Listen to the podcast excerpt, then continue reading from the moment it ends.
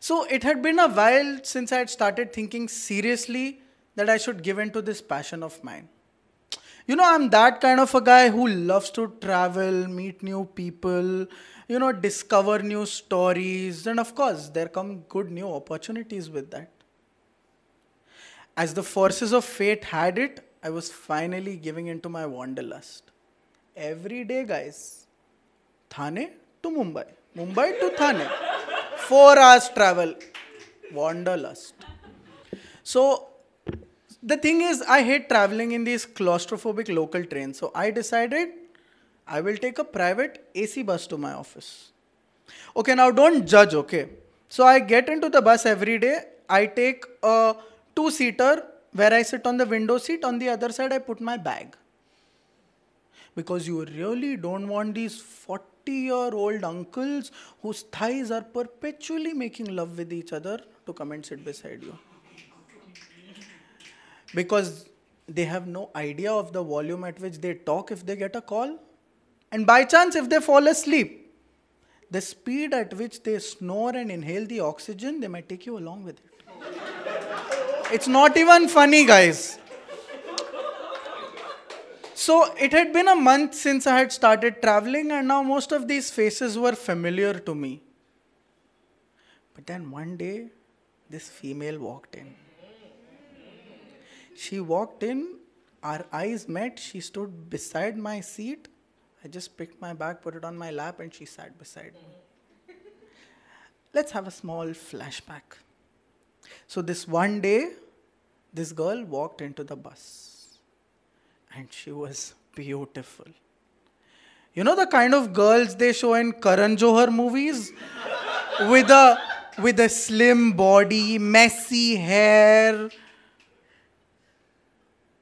I was struck over there because, guys, hair is a weak point, okay? Like, her hair played with the wires in my brain. It was that. Smoky eyes, sharp nose. You know, her face had that kind of a glow which someone who works out every day would have. I don't even know the color of that. But she was beautiful. Cut to, she was standing beside my seat. I looked at her, I looked at myself. See this belly? I looked there. All the 40 year old uncles came back to me in a second. But fine, guys, as luck had it, she came beside me. So I lifted my bag, she sat beside me. I quickly turned my gaze towards the window, and like 15 20 minutes, I'm looking out. But you know that feeling when you want to irresistibly look at someone, you have no intentions in your head, you just want to look at that person. I was suffering through that in that moment. But, fun fact there is this right eye which cannot look at someone without making it obvious, at times even creepy.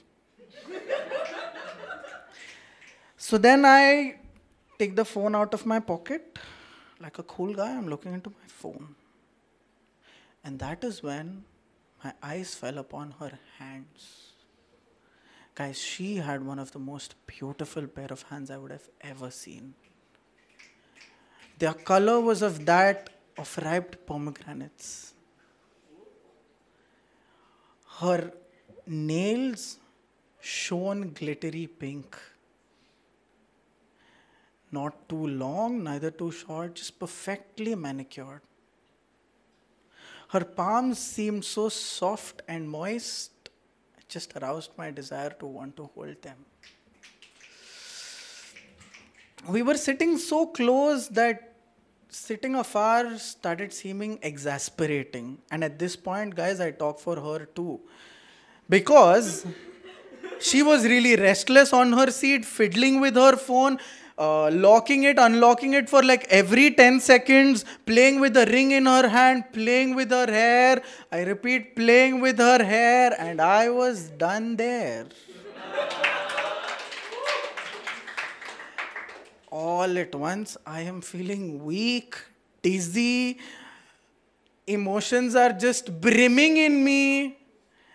As a result, I just took to writing because, come on, that is the only redemption for a person who can write.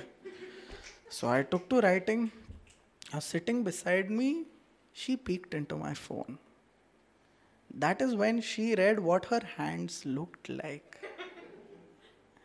And she just blushed crimson in that moment. Like she didn't want to, but she just gave it away over there. Her face had a hint of embarrassment. But her audacious smile spoke the otherwise. Right then, there was a moment building there, she stood up to walk by. As she walked by the aisle towards the door, my eyes kept following her, and right before she got down, she turned around and gave me a smile and she left. And thus we departed as acquainted strangers.